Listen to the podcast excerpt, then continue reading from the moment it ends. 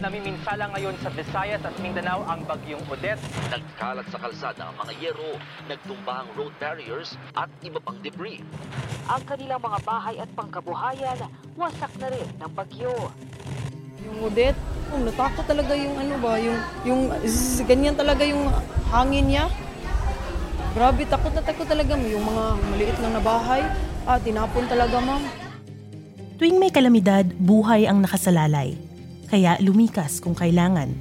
Takbo kung takbo. Pero sa bawat sakuna sa Pilipinas, parating may buhay na napag-iiwanan. Yung baboy namin is namatay, ma'am, nalunod sa baha. 30 na baboy. Paano ang mga alagang hayop? Pagdating sa disaster preparedness and response, may SOP ba sa bawat tahanan at bayan?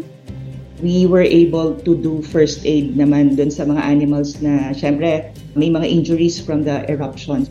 We are able to decide if pwede pa ba nating i-rescue yung animal, meaning ilipat natin sila to a safer space or doon na lang sila. So talagang on-site feeding and then on-site medication.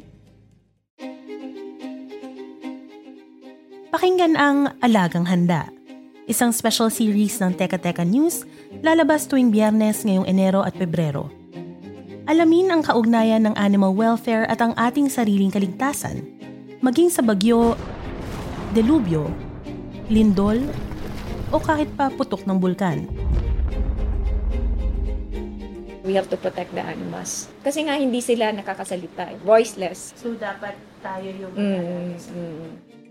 The series is produced with support from Internews' Earth Journalism Network and the Swedish International Development Cooperation Agency, or SIDA.